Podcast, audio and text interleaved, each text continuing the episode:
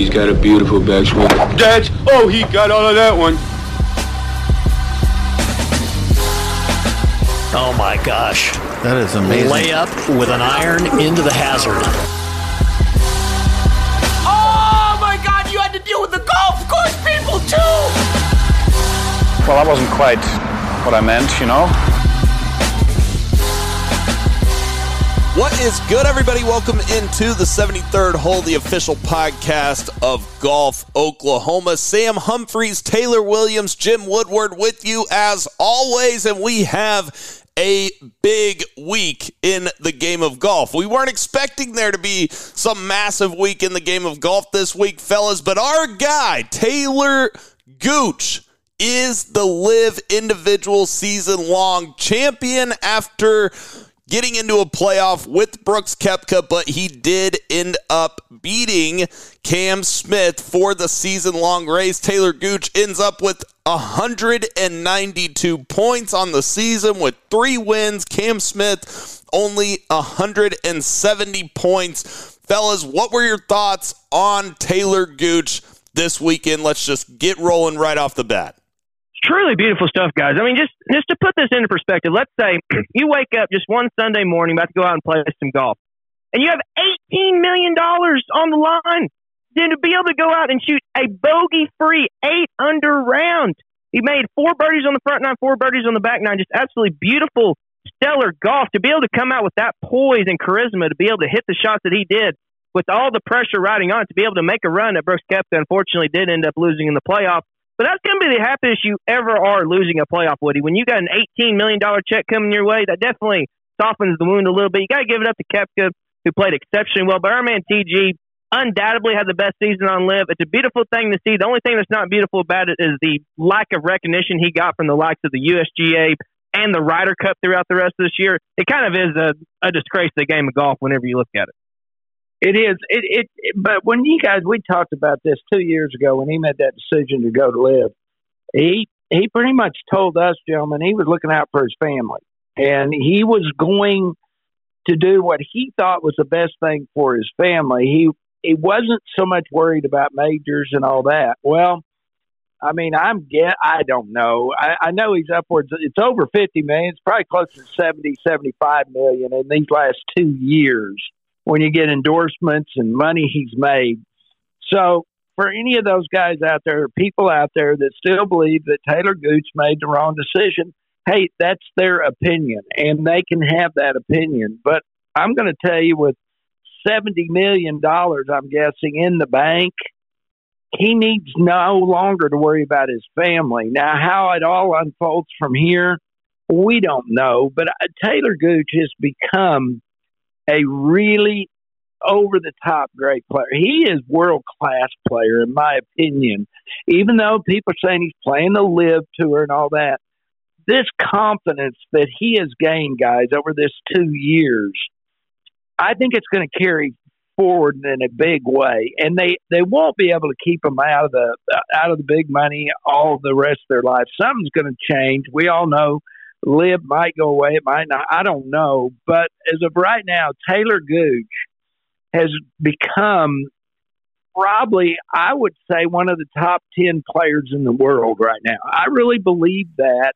And watching him play with that kind of pressure, watching all those putts he makes, this guy's the real deal. I just hope and pray that he gets a chance to get out there amongst those guys on the PGA Tour, because I think he's going to light him up. That's my opinion.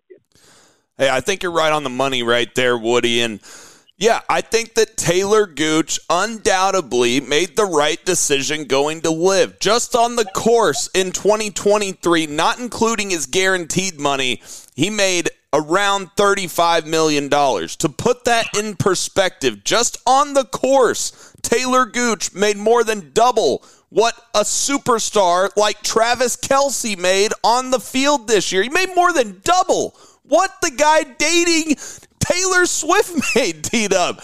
And you're trying to tell him or me or anyone else with a conscience that he made the wrong decision going to live? You're absolutely wrong. He secured generational wealth for his family, and great for Taylor Gooch. We'll get to the play in a second, but I just had to throw that in there. Oh, 100%. Yeah, anyone who's going to try to be critical of decision-making, really for almost any of these guys at this point, is a little ludicrous, but especially for our man TG, who has just played exceptionally well throughout really this last 18 months, has been some of the best golf that you'll see from anyone really in the state of Oklahoma with any ties to. I know Victor Hovland's had such a great year, but TG's year has to be definitely celebrated for sure, with especially with what we saw yesterday. That's what I was bringing up earlier, but I just cannot get over it. The fact that you've got to shoot a bogey-free 8-under round when you have so much on the line, that's so hard to do. It's hard enough to wake up and go shoot 8-under with anything. But to be able to use the pressure and turn it upside down, and to be able to use this momentum, Woody, I think is just such a beautiful thing. And just to add to the disgrace that the landscape of golf has done to our man TG, I go through and I go to the official world golf rankings, and I scroll down, Woody. I have to go to 187th place before I find Taylor Gooch's name. So apparently there's 186 golfers better than him. TG has proven himself. He has shown what he's capable of doing. And I got to tell you guys, it is a travesty. 187th. Come on. I mean, that's why whatever happens, we got to get it fixed. And it's just going to get more complicated, guys. I was trying to read about who's going to get into the signature events and who's going to get into this and who actually is keeping their card. I gotta be honest with you guys. I need to be as good as you are at looking at statistics and analyzations, and I can't. It's got to be a cluster. And then we were talking about how Tiger's deal's getting ready to get going, and there's just so much in the world of golf right now, which is great. I think it's so cool that we got all this going on. But when I look at the year that Taylor Gooch has had, take away the money, just how solid a golfer he has been all year long. Well, and hardly any of us know it. That if it wasn't for us in Oklahoma that really love him, you know, nobody really talks about it. You're right, TG. TG's done it. T-Dub, you've called it. We know he's a world-class player, and I just hope he gets a chance to prove it. I really do.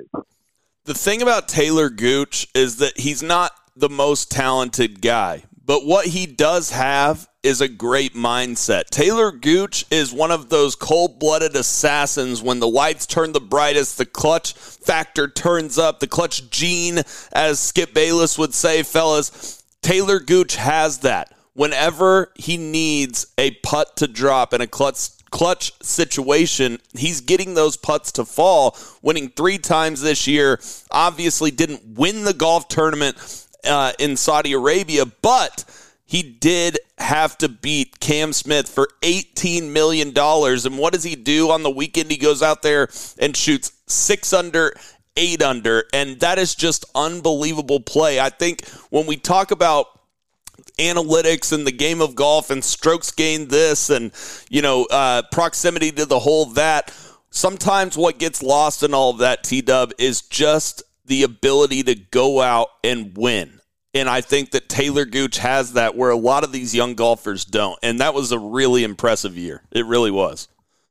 Well, there's just certain things that analytics and metrics can't analyze. And the ability to go out and just have the dog factor is something that can't be quantified by any stretch. And TG 100% has that.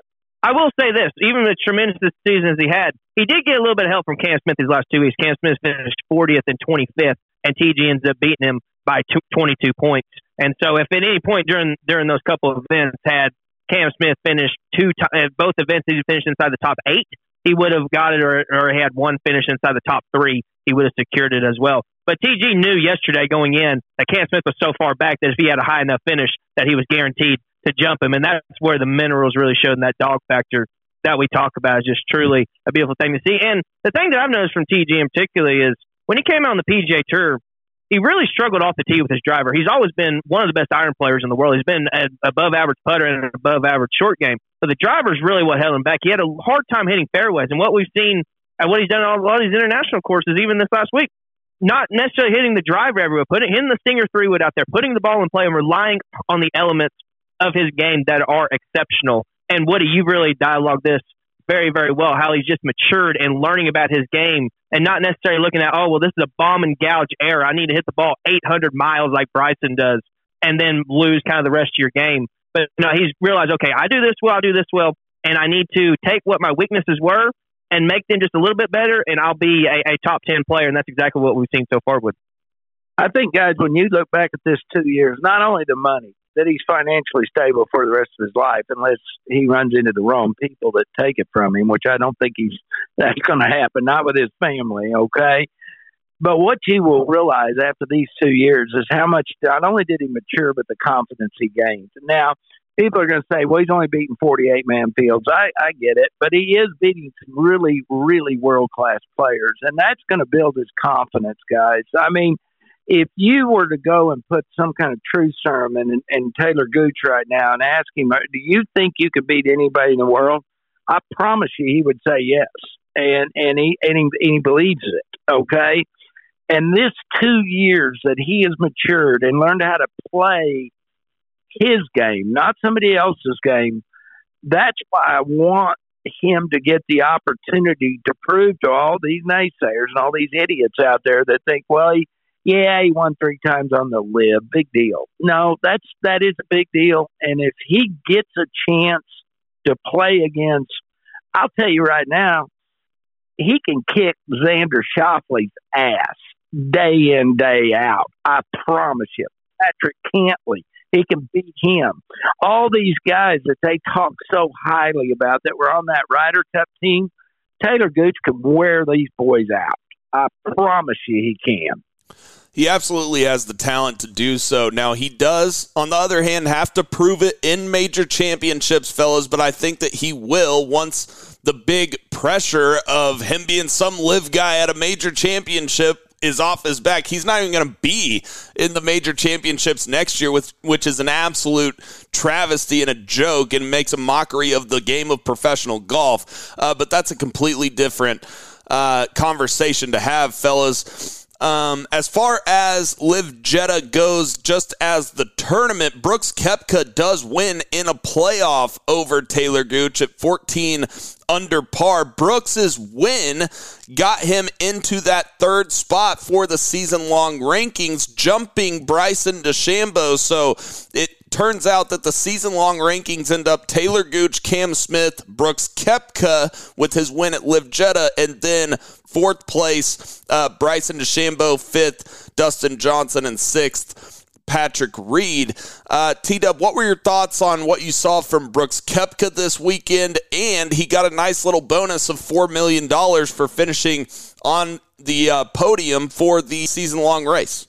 Well, one thing that was pretty interesting yesterday watching that playoff was TG and Brooks were not the only people who had anything riding on this, because had TG won the playoff, Koepka would have not gotten enough points to jump Bryson in the standings. He only beat him by 3 points. So Bryson had $4 million riding yesterday on that playoff. And so when he saw TG's ball in the second playoff hole, just about 2 yards left of where it needed to be running in the water, Bryson was probably shaking his head. Oh, well, there goes $4 million. So that's pretty interesting that you had that much money riding on the line from a playoff that you weren't even in. So that's pretty cool. But yeah, the season-long standings, obviously, most people around the game of golf wouldn't have picked TG to win this. Before the start of the year, we all know the talent that he has, so it's not an overwhelmingly shock to us at all. But Cam Smith versus Koepka, Bryson, DJ, Patrick Reed in the top six, absolutely not a shock whatsoever. You look down and maybe some guys who didn't finish as highly, you would think, like Joaquin Neiman finished down at 21st, Matthew Wilson 27th, Abe Ancer 26th. So all guys who I would expect had been a little bit higher. But at the end of the day, Woody, it's great to see it come out. And a lot of money riding on this last tournament. We're going into the Miami Team Championship next week, and I cannot wait for that because it was really, really cool. Last year, I loved Doral. It's a great golf course, and I can't wait to see it again. Yeah, Doral, I just love watching them play Doral. But I think TW hit the nail on the head. When you look at the six guys, they're the stars of that LIV Tour, which – is what we see in golf all the time, guys, whether it's the PGA Tour, the LIV Tour. There's a group of guys that are just better, and those guys are always going to excel. If you give them enough weeks and you give enough tournaments, those guys are the cream, as they say, comes to the top. And it shows not only on the PGA Tour, but it shows on the LIV Tour. But I think it's been another good year for Liv, one more tournament, and I think a lot of people now, with it coming back to the States, can watch it in prime time. You know, we can watch it like we watch normal golf. We don't have to get up at 3 a.m. So I think this is going to be really an important tournament this week. And then, like we always say, guys, what is November and December going to bring before we get into January? So what is Liv going to do? What's PGA going to tour going to do? I wish we had a crystal ball and we could see it all, guys, so we could talk about it, but we just don't know.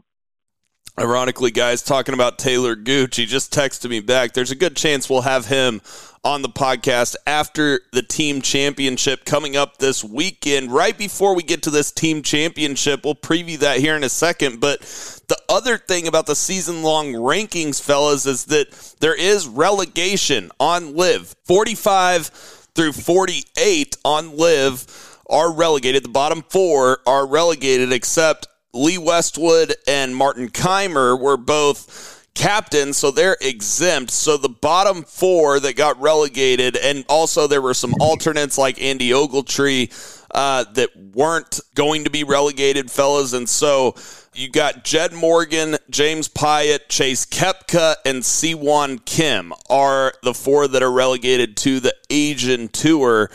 I think we might see a different format on Liv going forward based on, you know, the picture that Brooks Koepka put out. I don't know if we're going to have more guys to teams, a different type of schedule. This might not happen in 2024, maybe 2025. I'm not sure what's going to happen with this weirdest merger in the history of sports, fellas. But we do know that Jed Morgan, James Pyatt, Chase Koepka, and Siwon Kim will not be on Liv in 2024.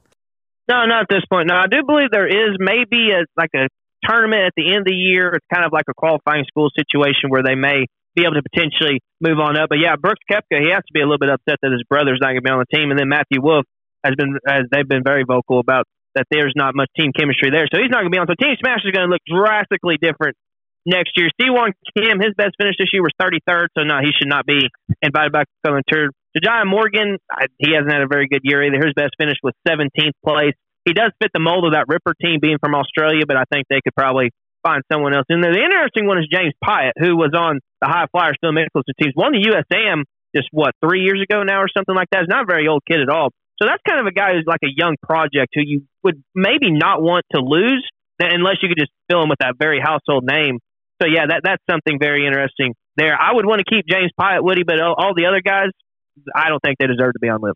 I agree. And we've been talking about some of those guys all year long. Boy, that was a great gravy train for some of them to keep making 200 and whatever thousand every time they finish near the bottom. So, but, you know, like every sport, every athletic endeavor, you got guys that are out of their prime or never reached their prime that don't deserve to be there. And there's a lot of guys that do. So I find it ironic, like you were saying, though, that Team Smash is going to be the interesting one. What is Koepka going to do? Where is he going to go to fill his team? Will it be somebody from the PGA Tour that's coming?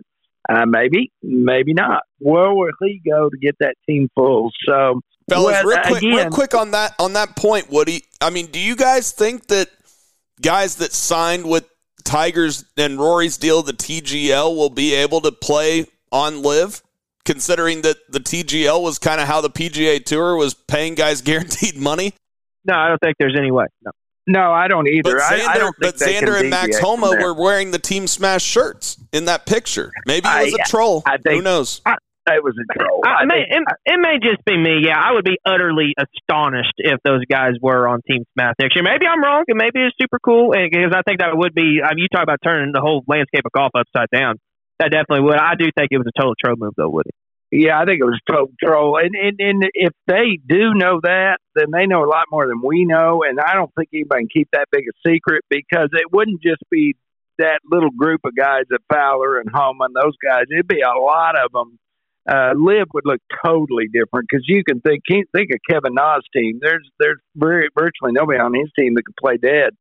So, I mean, you'd see a huge, huge group of guys changing and moving. Nah, I don't know. It sounds good, Sam. I think it'd be great sports talk. I agree with you guys. I, I, I can't imagine that happening. No way. No way. I agree with you. And then you have like the Matthew Wolff situation where obviously he wasn't even on Team Smash at the end of this year after him and Brooks got into that argument, but he had to still play for Team Smash because if he would have transferred, he would have needed an open spot to transfer to a different team, and there weren't any open spots on teams that he wanted to go to. Speaking of the Ironheads, I think they had an open spot, but I'm not sure that Matthew Wolff wanted to go play for the Ironheads. So I don't know what's going to happen with him. I mean, there has to be an open spot on a team for you to be on live. Think about this, though. I don't mean to interrupt, T-Dub, but if you look at Matthew Wolff, now that he has got so much talent. I mean, even playing as off and on as he was, what did he finish? 26th, 27th on their list. Mm-hmm. So he wasn't going to be relegated. He was relegated because he ran into Brooks Koepka, and they just didn't see eye to eye. So, I mean, I would be hard pressed if I was some of these other teams. I'd be hard pressed if I was the Australian guys. I can't think of their names right offhand, but Rippers. If they didn't pick him up, because he's got that potential, guys, to go really low and play really good golf. He's not some just flake out there. He if he gets in the right atmosphere, I wouldn't be scared of Matthew Wolff. I really wouldn't. Well, and Woody, you kind of hinted on earlier about him maybe potentially going to Ripper, the Australian team. You got to think about it. Like, you have Ripper, the Australian team. You have Stinger, the South African team. You have the Cliques and Majestics, who are both European teams. You have Team Torquay. They're not going to have any turnover, but they're still the Latin America team. It's like, once you get to that point, there's only, if you want to stay with your national country, there's only so many golfers that you could theoretically pick. Are the Ripper going to go out and get Adam Scott to add on to the Australian team now that John Morgan's gone? For example, Matt Jones, he's a free agent, so is he almost basically secured now because he's one of the only Australians that they could pick up? So I think that's going to be an interesting something to look at this next free agency is, do these national teams stick with their country? Or do they decide, hey, let's just go ahead and go out and get the best golfer to make our team better? Because I know something, we saw it even up at Live Tulsa. A lot of guys really liked the team concept because they were strictly from one particular country. So I think that's something the teams are going to try to look to stick with going forward. I agree with you guys. Speaking of the teams, we got to get to the season-long team standings, which will be the seeding for this weekend in Miami at Trump Doral for the team championship. The Four Aces, they don't win the season-long team race, but they are in first place headed into Miami. They will have the top seed at Trump Doral for the team championship. It goes the Four Aces, the Crushers, Team Torquay, and then the fourth spot was the big spot we were looking at headed in to Live Jeddah last week because the top four seeds get byes in Miami. And so, fellas, that fourth spot goes to Taylor Gooch's team, the Range Goats. They jump Team Stinger and get that first round bye. That is massive, especially in the game of golf when those those four teams don't have to play in the first round. Your odds of actually winning the team championship and all that money for your team, that extra money for your team, your odds go massively, massively up, T-Dub, whenever you don't have to play in that first round. Astronomically higher, does it? It's great to see the Range Goats go up. The Stingers kind of shot themselves in the foot the last couple of weeks. They finished 8th in Chicago and 9th in Jeddah. So at the end of the day, the Range Goats were just able to come up past and finish 2nd yesterday and finish 4th and 4th the two times before that. Helped bump them up. So that was a good thing to see. So, yeah, we're going to see the team contest. They do a format where, like, they draft who they're going to play. So it's not necessarily a 5 versus 12 type situation. Could very easily turn out like that, but we're going to get to pick your opponents, and then I believe they do the same thing with the top four as well. So, like, for example, the Four Aces will get to pick who they want to play. I think the Range Goats, since they're in fourth, they'll just be handed whoever the last team that wasn't picked, they'll get to play. So that'll be something very interesting. Well, they got a unique format where they play two singles matches, then they have one alternate shot match in there. So it's something that you've never seen team concept. And like I said, I love Broward Golf Course. I know you played it, so you can speak to it a lot more than us. Whenever the PGA Tour used to be a rough championship, I used to love watching. It seems like there's more water out there than if you're on a boat in the Atlantic Ocean. So it's not necessarily a course that I would want to play or feel like that I could shoot a low score on. A lot of water, depending on how deep the rough is. But it's a world-class golf course. And the great thing that they finish there is it will show you who's playing the best golf. I can promise you can't kind of neck it around there and tow it around there and get away with it. You better be hitting your golf ball really good. So we'll get a good champion.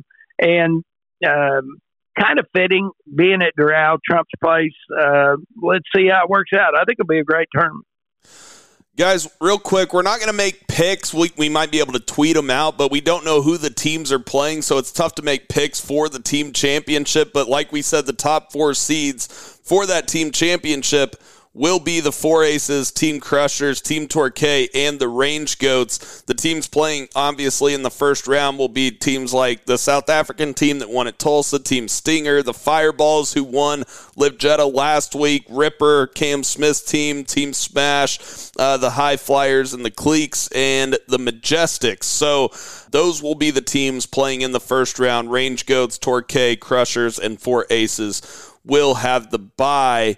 The question I have for this team championship, fellas, is they're playing back-to-back weeks, once in Saudi Arabia, which is 7 hours ahead or 6 hours ahead of Miami, and then you got to play the very next week, 6 hours behind. I mean, I think the challenge for this week, and maybe another reason why the bye was important, is that jet lag, fellas. I think that's pretty tough having to play across the world 2 weeks in a row. I think it's a great point, Sam. I 100% agree. Something that we see it all the time on the PGA Tour, for example, when guys would play the Dubai Desert Class and then come back the next week and play the Waste Management of Pebble Beach or something like that. Yeah, you generally saw maybe they didn't show up with their best stuff. You're traveling halfway across the world, and almost everything is different. The only similarity is that you still breathe air and you stand on land. That's really the only things that are the same. So, yeah, once you get adjusted to that, I think it will be good. And that's a great point about getting that bye, because it gives you an extra day to get used to that. And Woody, I don't think that's something that can be understated. 24 extra hours to get adjusted to time change, I think, will prove very pivotal to the teams. And in all honesty, I know this is kind of a cliche, but I would be shocked if one of the top four teams that got a bye didn't win this thing. I will be too. The Spanish team, though, they've been kind of playing pretty good golf. So, guys, I think they're awful. All these guys are pretty young, and when they fly now, you can gear yourself so that you can get a good night's rest as you're flying across. Back in the old days, where you're just in a coach seat, it isn't that pretty. But these guys are all flying pretty nice airplanes or upper first class, so they're laying down in a bed. It isn't easy. It will take them a little time, but I don't really think you'll see a lot of jet lag on these guys. I think what you might see on these guys going into this week is who really thinks they can win and who doesn't. And they'll go through the motions and get them a pretty big check, and then they'll just go on down the road. There's maybe a handful of teams that can really win this, and those first four, and I think the Spanish team are the only ones I see winning this thing. I don't see one of those other teams all of a sudden catching fire and giving a crap, really. They're going to just get another big old check and go down the road. No doubt. And if you want to watch the Live Team Championship at Trump Doral this weekend, it will be on the CW at 11 a.m. Central Time, live on the CW or the Live app or the CW app. Fellas, let's get to the Shriners Children's Open. Let's talk about the golf tournament first and the sideshow second. Tom Kim gets the win at 20 under par, shoots 5 under in the final round. Tom Kim wins over Adam Hadwin. Speaking of the devil, the guy that got tackled on the green at the Canadian Open, Adam Hadwin only finishes one shot back of Tom Kim, but Tom Kim is one of the young up-and-coming stars on the PGA Tour, and a great win for him out in Las Vegas, T-Dub. I knew Tom Kim was young, but I was looking it up this morning. I did not realize that he's only 21 years old and 4 months. This guy is so abundantly young that it actually is kind of a joke. I'm almost 10 years older than this guy. It's pretty crazy to think about. But yeah, he's exceptionally superstar level type player. A little bit different than what we're used to. Traditionally, nowadays, we see guys that hit the ball 1,000 yards and then just kind of dink it around from there, maybe get a hot with the putter 1 week and figure it out from there. But no, he's such a good iron player, such a great putter, short game. exceptional as well. When he can get on a course to where he doesn't have to overpower it, he's going to play a few tournaments where, like, for example, he played Torrey Pines. I don't really think that's a course that suits up well for him. 7,600 yards at sea level. That's not going to be something that's very advantageous for Tom Kim. But there's a lot of courses where he can maneuver around and play well. A lot of major championship-type courses will be able to do well. You put the ball on play and being able to make putts, that translates to a lot of places, Woody.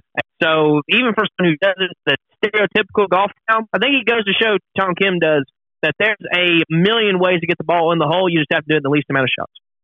Well, we've been talking about this guy when he won here last year. We thought he was going to have a really big year, and he had a good year, but he didn't win again until he wins this tournament. So it's been 12 months. I think he is going to be a superstar, no doubt, with his age and how good he plays. I felt kind of bad for Adam Hadwin because he was kind of had him where it was a pretty good match till he dumps it in the water on that par five on the back nine. Just didn't hit a very good shot coming down the stretch. So I thought it was a pretty fun golf tournament to watch. I was kind of going back and forth with it yesterday, but I think Kim is not going to be a guy that goes away anytime soon.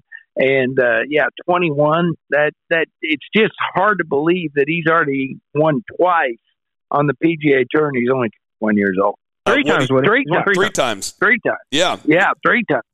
Yeah, really impressive stuff from Tom Kim. Woody, you hit it right on the head when you said that Adam Hadwin really struggled with the irons in the final round. He lost over 2.5 shots on the field in the final round, strokes gained approach with the irons. So if there's one area of his game that he's probably kicking himself on, it's definitely the approach game. Other guys notable in this golf tournament, former Cowboy Alex Noren finishes tied for third at 18 under par, shoots 6 under in the final round. Ludwig Oberg ends up tied for 13th. In the golf tournament, he finishes 9 under par for the final round, gained over 3.5 shots on the greens, was making everything in that final round, fellas. I saw this stat on Ludwig Oberg that you guys are it's going to blow your mind. I mean, Ludwig Oberg played 11 events on the PGA Tour in 2023, 25 rounds in the 60s, 19 rounds of 70 or worse. Worst score, 73. His stroke average was 68.9. His score to par, 94 under par, and he made $1.4 million only in 11 events, not including a DP World Tour win and the Ryder Cup victory. Fellas, I love the fact that we first guessed this since he was at Texas Tech a couple years ago in the Big 12 Championship. We said this guy is going to be a star, and he's here, fellas, on the PGA Tour. He is the next can't-miss guy. Well, it's so funny. You compare him and Tom Kim against each other. Oberg is 2.5 years older than Tom Kim is. That's just, it's hard for me to wrap my mind around a guy who's not even played in a major championship yet. Has played in a Ryder Cup, but not even a major championship yet. Against Tom Kim, 2.5 years younger, who has won 3 times on the PGA Tour and has played in many major championships. And their style of games, we talk about the style of superstar now. Oberg is what you look for in a stereotypical superstar coming out. Absolutely pummels the ball, smokes the ball forever, and actually hits it halfway straight most of the time as well. And that's a lethal combination there. And a little bit streaky with the irons, but a lot of guys who are just coming out on the tour first are like that. It's a lot of visual intimidation can be on some of those shots and knowing exactly where to aim. For example, a lot of guys, not aiming at flags as much, I think, is something that you have to get the experience in there doing it. So, yeah, Woody, 2 guys who are probably going to be superstars over the next decade or so, but almost drastically different styles of play.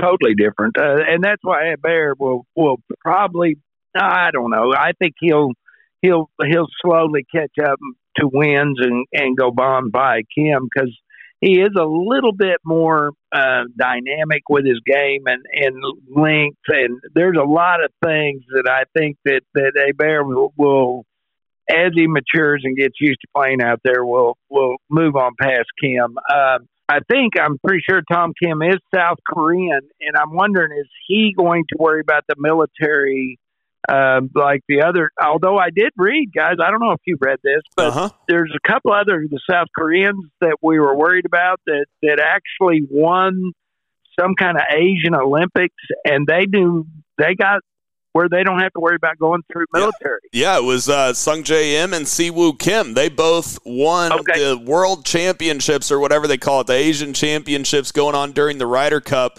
And they played as a team and individually, and they ended up winning the gold medal for the South Koreans as a team, which gets them out of the military service, which is absolutely ridiculous, by the way, that one of those guys can win a players' championship, but you get out of your military service by some, you know, opposite field event to the Ryder Cup.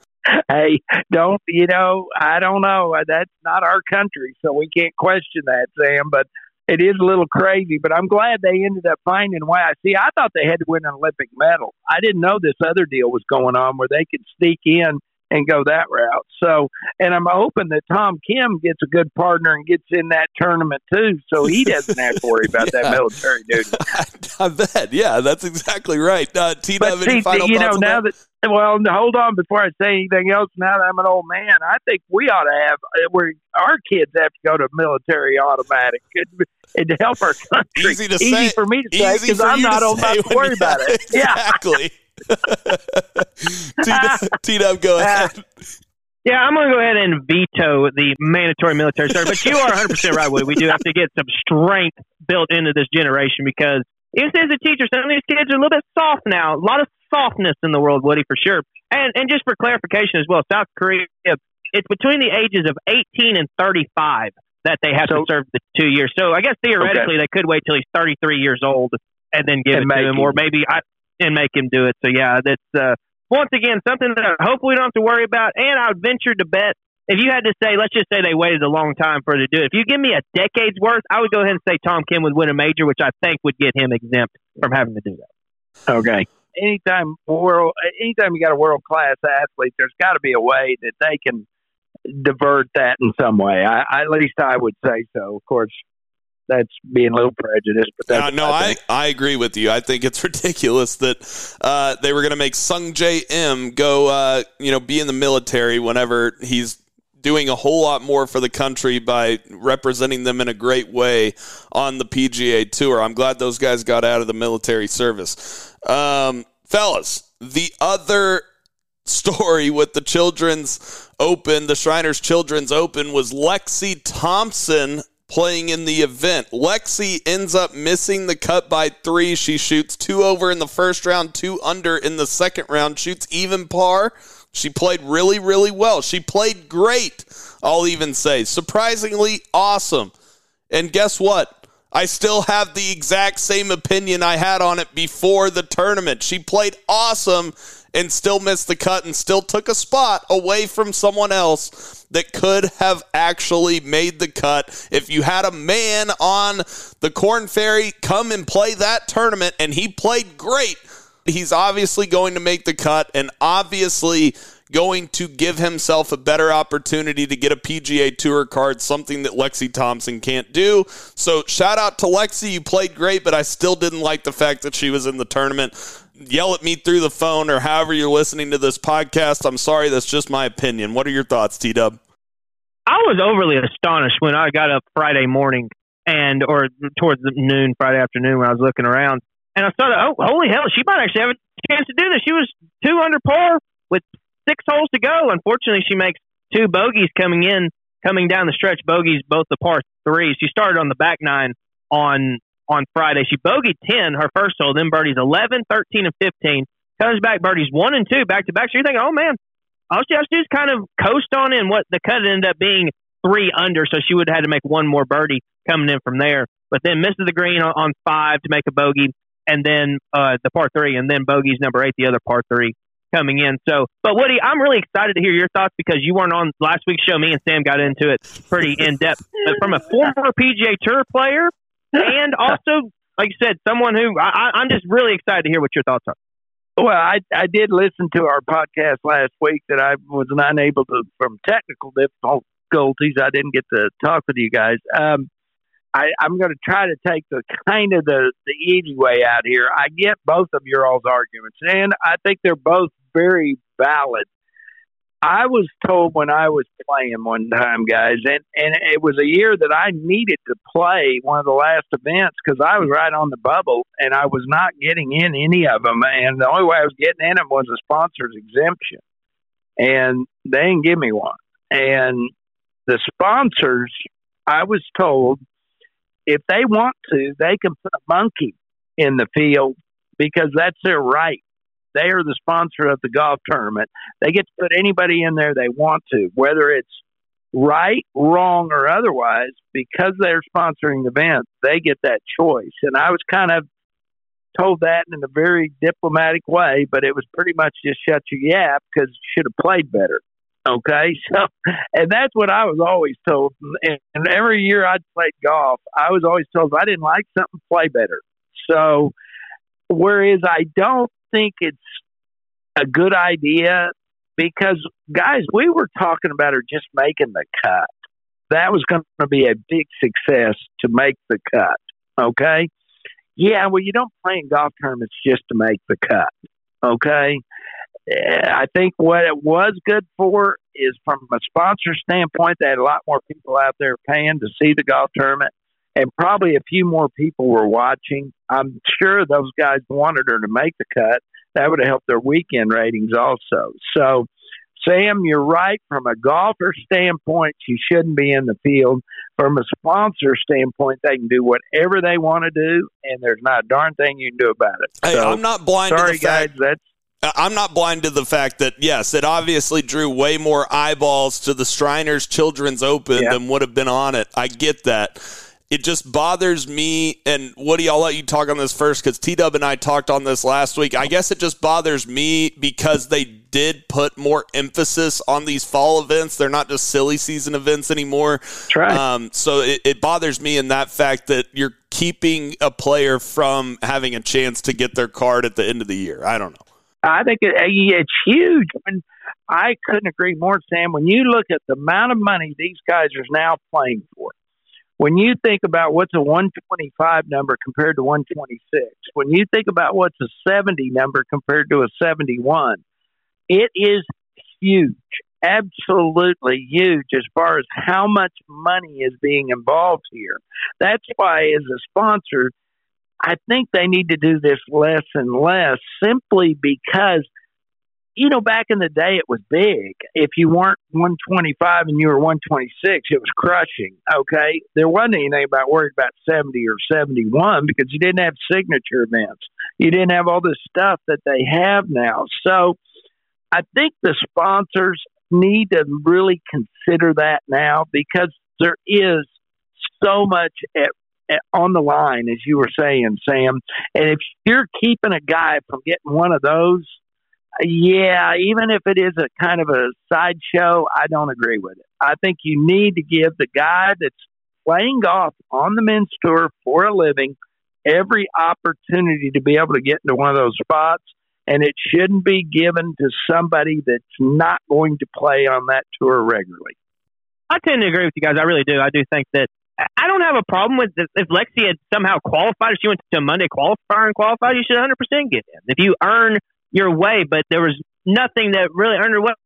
And that I brought up last show was she's 25th in the Rolex World Golf Women's Rankings. There's 24 other women that would have been a better option than her. I get that, yes, she hits the ball fairly far, but that short game is absolutely atrocious. So if you want to bring out a name to throw a woman in just for that reason, I think you could have found a better option. That's at least my opinion. But Lexi did come out. She had a good showing. She was second to last in the analytics going into the tournament, and she beat a decent amount of guys. So it can't be understated there. But Woody's point is very true. If we're going into tournaments just hoping that we can make the cut, get to the weekend, there's a little bit of something wrong with that. I think an exception to that is, for example, if Tiger comes back and he plays the Masters after not playing for a year and a half, getting to the weekend is probably a fairly big accomplishment. But at the end of the day, he's earned that. He earned that right. I don't feel like Lexi had necessarily earned a spot into this tournament.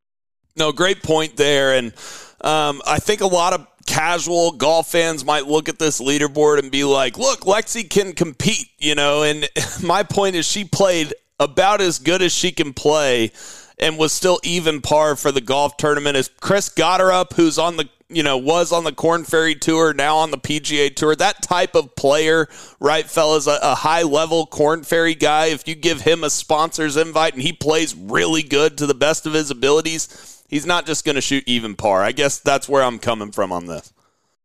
Sam, it's 100% right. Yeah, guys, look at it just as any other sport, okay? You know, tennis, when Bobby Riggs played Billie Jean King, that's dating me, guys. That's a long time ago. These are Billie Jean King was past her prime, and he was nothing but a hustler. But let's say we bring a gal from the WNBA to the NBA. Really?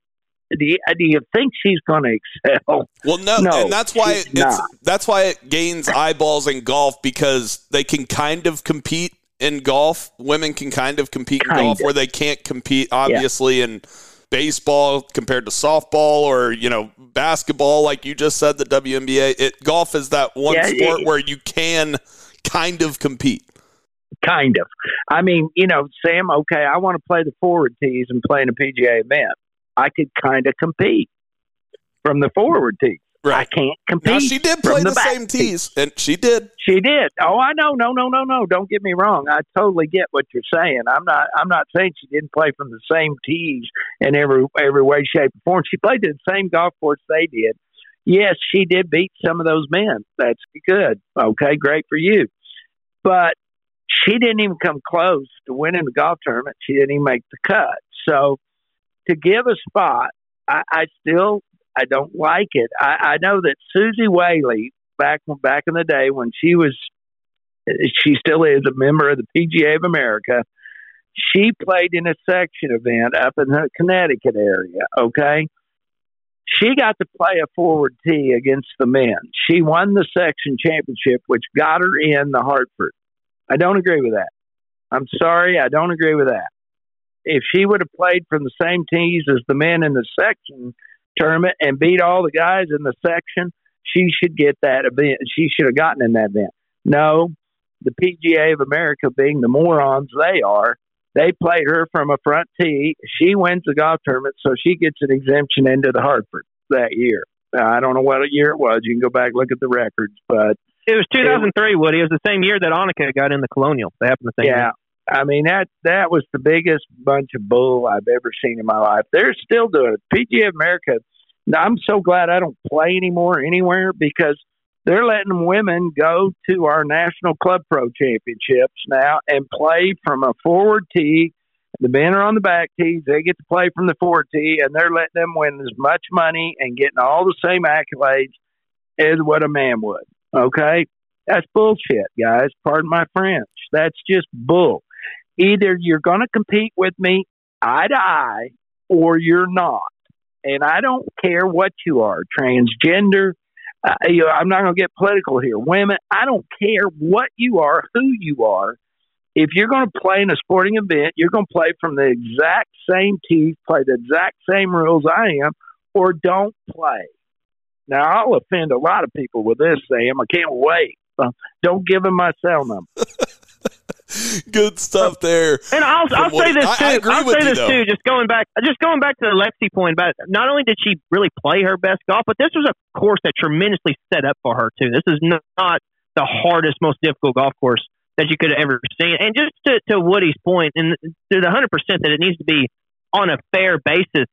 If Lexi wants to go to PGA Tour qualifying school and try to be a PGA Tour member, if she makes it all the way through, then yes, you should 100% be able to get on the PGA Tour. And this is what we should do. We should take those 25 women who I mentioned who are ahead of her, 24, I guess, of the Rolex ranking. Let's throw all 25 of those women in there. And I would love to see them go to PGA Tour qualifying school, because I would truly love to finally just settle this debate on who just team up in the same tees, best women golfers, about the best players trying to get on the PGA Tour. And I want to see where they stick up neck to neck. I would pay pretty hefty money to see that, honestly. That would be good stuff. You're not going to get to see that, because they can't get through stage 1 or 2, let alone 3 and 4. They'll never get to the finals.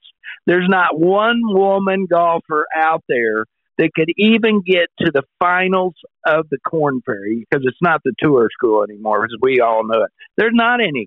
Trust me, they cannot get there. There are so many guys so much better than those 25 wait and watch, guys. You're going to have one of these guys that says he thinks he's a girl that's going to try to get on that LPGA. It's coming. Write it on the wall, gentlemen. It's coming. And if they let him, he's going to play really good. I don't think they will. They'll come up with some reason to keep him off, but that's coming, gentlemen. If you think there's not some guy out there that couldn't hack it on the PGA Tour, that'll put on a dress and say, I think I'm a woman, and get out there, it's coming. Just get ready. Oh, yeah.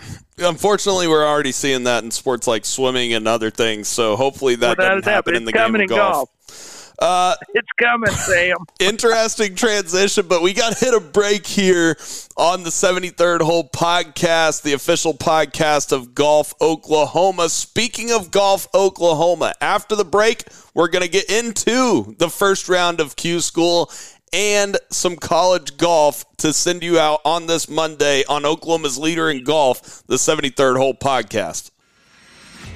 Hey everyone, T-Dub here. I want to take a second to tell you about my good friends at McCray Roofing. Not too long ago, my roof was in desperate need of repair. There was extensive hail damage, and I had many leaks that needed attention. Not only did Jeff and his staff build me a new roof, but they walked me through step-by-step of the claims process, which is something that I was very, very concerned about. Everything from the initial inspection of the roof to analyze all the damage to meeting with the insurance adjuster to make sure they were aware of every damaged area, making sure my claim was accurate. Their custom copper creations are truly beautiful and add a great touch to any roof. Not only do they do residential roofs, but they have an elite list of commercial customers, including Gallardia Country Club, Oak Tree National, and Bass Pro Shops. Check out their website at mccrayroofing.com to view some of their work yourself, and give them a call at 405-692-4000. That's 405-692-4000.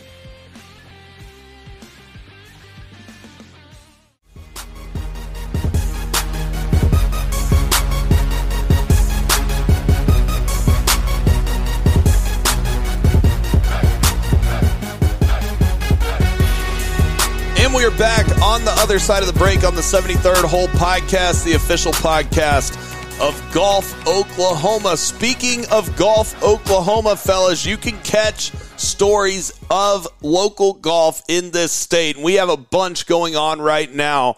Number one, let's talk about this for a second, fellas. We had the first stage of Q School. One of the locations was at Muskogee Golf and Country Club, where we had some familiar names, friends of the show, that got through first stage in Muskogee. Tyson Reeder, one of them, finished tied for second at 9 under par. You have Blaine Hale, Oklahoma Open champion, finished 7 under par, tied for fourth. And then Matt Mabry, my partner in the Pro Scratch, fellas, is through to second stage through Muskogee. He shot 5 under par, 3 under in the final round. And then T-Dub, these guys will be going to a different location for second stage, and then you'll have final stage, fellas. But big time stuff from Mabes and Blaine Hale and Tyson Reeder. Oh, definitely is. It's a beautiful thing to see these local guys, and as you mentioned, friends of the show, guys that we've had on playing such exceptional golf, and this isn't going to be the end of their golfing journey whatsoever. They got through first stage now. They will now advance to second stage. So how it works is there was 4 first stage sites this week. There will be 5 next week, and then there's 4 the week after that. So there's a little bit, a decent amount of time. The first, second stage tournaments, there's 3 of them the week of November 14th through the 17th, and then there's 2 of them that are from November 28th all the way to December 1st. So I'm not sure exactly where these guys will go going forward, but they'll either play the second week of November or they'll play at the end of November. So a little bit of time left before they play the final stage. Is December 14th through the 17th down at TPC Sawgrass. It's not on the stadium course. It's on Dyes Valley, and they also play at Sawgrass Country Club as well. So I don't know, Woody. It seems like they've gotten through the first stage. That's a great thing, but there is an abundance of golf to be played, and it's damn sure not going to get any easier from here. I can honestly tell you guys, of all the golf tournaments I've played in all my life, whether they're majors or whatever it is, the most nerve-wracking, the most nervous, the most gut-wrenching is qualifying school. And it doesn't matter what round, whether it's the first round of the first stage or the last round of the final stage. You are nutted up for every one of those swings. So those guys are getting ready. As good as it was, they got through stage one. That's great. Now they got to focus, get through that next one. So it is just really, really one of the toughest tests of anything you want to do as far as golf goes. So I'm pulling for all those boys. Once you pass stage one, it's exciting, but boy, get focused, go to the next one. No doubt. Big congratulations to those three guys making it through, and we will be keeping you updated on qualifying school over the next few weeks. As far as college golf, fellas, the last thing we'll talk about today, we had the Big 12 match play where the Oklahoma Sooners finished 4-1 in Big 12 match play. The Cowboys, the Oklahoma State Cowboys, got a win to wrap up their 3-2 record. As far as these fall rankings go on Golf Week, I know that the University of Texas is the highest ranked, the best ranked team in the Big 12. They were the number one seed in this Big 12 match play. They're the 13th ranked team in the country right now. Oklahoma's 14th. Oklahoma State's down at 34 in the Golf Week rankings after the fall, and obviously this was at the end of the fall, the Big 12 match play. But fellas, the one quote that I saw from Coach Hybl that really spoke volumes to me was after this tournament, he said, "What I learned from this week is that Ryder Cowan, friend of the show from OCS, where he played his high school golf, he said, quote, what I learned from this week is that Ryder Cowan has a chance to be elite. He played big time." T-Dub, I know you've known Ryder for a long time. What are your thoughts on that quote from Coach Hybl? He doesn't just throw those out there willy-nilly. No, he doesn't whatsoever, but I will say this to Coach Hybl. He wouldn't have known that. He could have just called me about 4 years ago, and I would have told him the exact same thing. This has been, the ride has been on the wall for so long. And I've never been seen a lot of offers in my day. I really have. Right, and Coach Hybl seen a lot more than I have. He's seen a lot more great play. But there's very few things in life I've been more sure about than Ryder Cowan being a PGA Tour player. Just does everything exceptionally well, how great his family is. Just everything is just lining up for him to have success, Woody.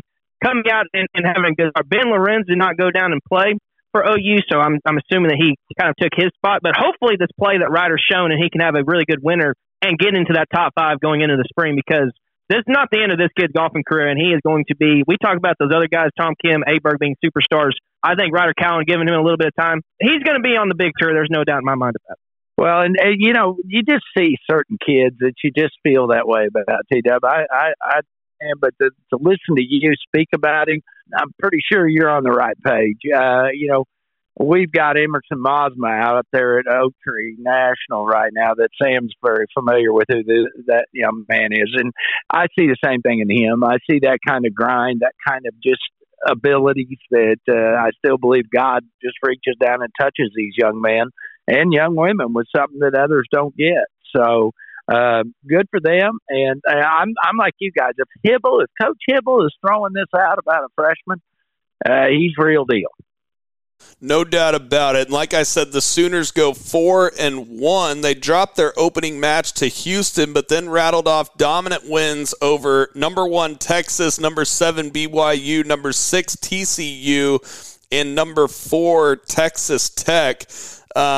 To close out the week on a strong note, I'm reading this story off golfoklahoma.org. It says OU's plus 34-hole differential after 5 matches was 5 holes better than any other team in the field. Oklahoma State, fellas, knocked off Houston 3-2 in their final match at Houston Oaks on Wednesday to finish third place in the Big 12 match play. T-Dub, Oklahoma State, not quite as elite as we've seen them in recent years. I think they're still building back up after losing Brian Stark and Eugenio Lopez-Chikara. They need to find those stars like they had a few years ago, especially like with the Wolf and Hovland teams with Ekrod.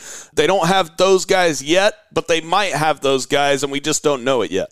And Woody will probably be able to attest to this a lot better than I can.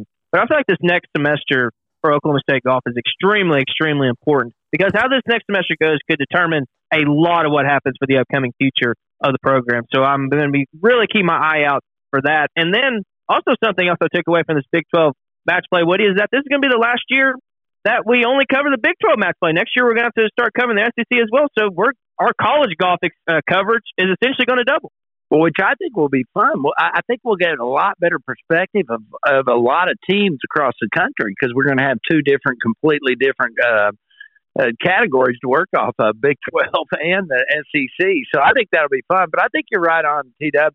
It's funny, we sit there and talk about OSU, as good as OSU's golf has been over the years, that they would have a crossroads. And I think it is this coming semester, this coming year will be interesting to see. I think it's good they got to win this little match play thing, build some confidence, get them ready to go into the spring. But I know that Allen Bratton is recruiting hard. I know they're trying to get some new players. So I will just have to see. Hopefully they won't ever have a situation like they had that last couple of years where they had those guys leave on them. That just kills the program, and it really did hurt Oklahoma State. So let's hope the portal stays away on that side and maybe brings them a couple of good players.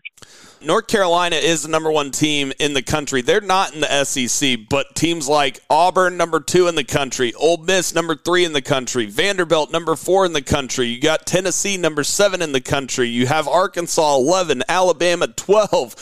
Fellas, the SEC is loaded with talent, and over the last few years, really over the last decade probably, the Big 12 has been the best golf conference, and now it looks like the best golf conference is going to definitely be the SEC, especially adding Oklahoma and Texas. Yeah, the SEC thought they were doing themselves a service by adding OU and Texas football, but you look at the golf programs, too, traditionally over the last decade, without a question, probably top 5 programs, top 10 at worst, whenever you look at the landscape of the entirety of college golf. So yeah, college golf is just going to keep getting better and better from here. We've documented the things that I feel like are wrong with college golf. That's another topic for another day. So if those things can keep improving, it'll be great. But at least for the state coverage and people in this state whenever we release college golf episodes are traditionally some of our biggest ones. So we know there's a huge craze for the college golf in the state, and as I just mentioned, it's going to get nothing but going up and up. I think it'll be really fun to watch this coming spring and to watch both these schools go through this year and then get ready for that SEC. But you're right, the SEC is just power packed with everything. So why wouldn't golf join that group? Golf never sleeps here on the 73rd Hole Podcast. We will keep putting out great content for you guys, whether it be interviews with professional golfers or interesting interviews around the state and around the world of the game of golf. Here on the 73rd Hole Podcast, the official podcast of Golf Oklahoma. If you are not already following the 73rd Hole on Spotify and on Apple, definitely make sure and go do so. Just hit the follow button. It's the purple button on Apple, green button on Spotify, and it will just give you a notification whenever we drop a new episode or new interview like we have coming up in the next few months. Also, follow us on social media at the 73rd Hole on Twitter and at 73rd Hole on Instagram. I'm at Sam Humphreys 34 as well, always putting out great golf content. Woody, thank you. T-Dub, thank you. This has been Sam Humphreys on the 73rd Hole Podcast, the official podcast of Golf Oklahoma.